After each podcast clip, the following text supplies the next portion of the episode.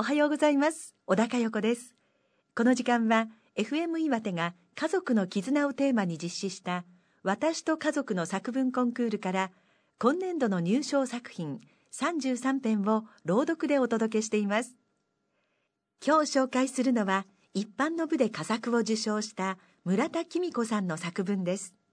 タイトルは姉二人。ご本人の朗読でどうぞ。姉二人。村田紀美子89歳と85歳の姉二人。共に一人暮らしをしている。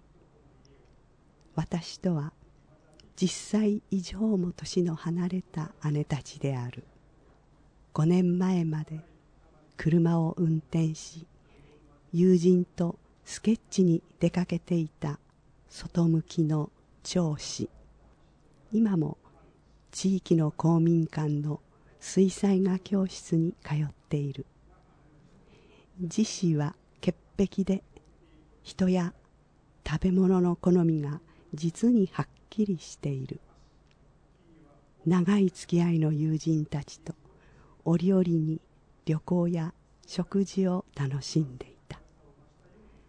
この頃は腰痛のため通院が主で家にいることが多くなった。二人は実家の寺の行事によく一緒にやってきた。手の回らないところを見つけては助けに立つ長子。邪魔になるだけとむやみに動かない自死人を観察して結構辛口の感想を言う長子自分に直接関わりがなければ至って寛容な自死二人は喧嘩しながらも仲がいい。8年前自死が町の交差点で転んで骨折し入院したことがあった。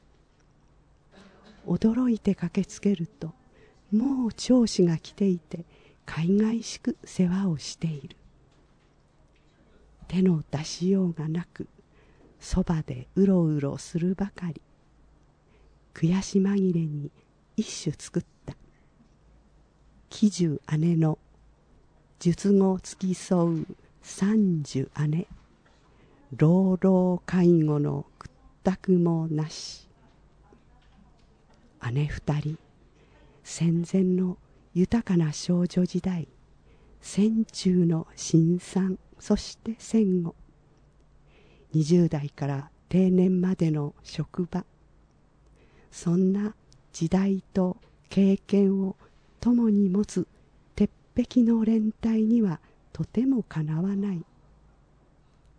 いつまでも健やかな自立をと願っているがこの頃安否の電話を入れるたび真剣に「天然子」を口にするようになった。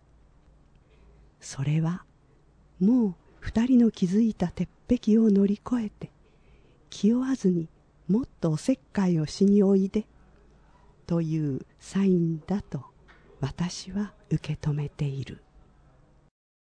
一般の部で佳作を受賞した盛岡市の村田紀美子さんの作文姉二人でした。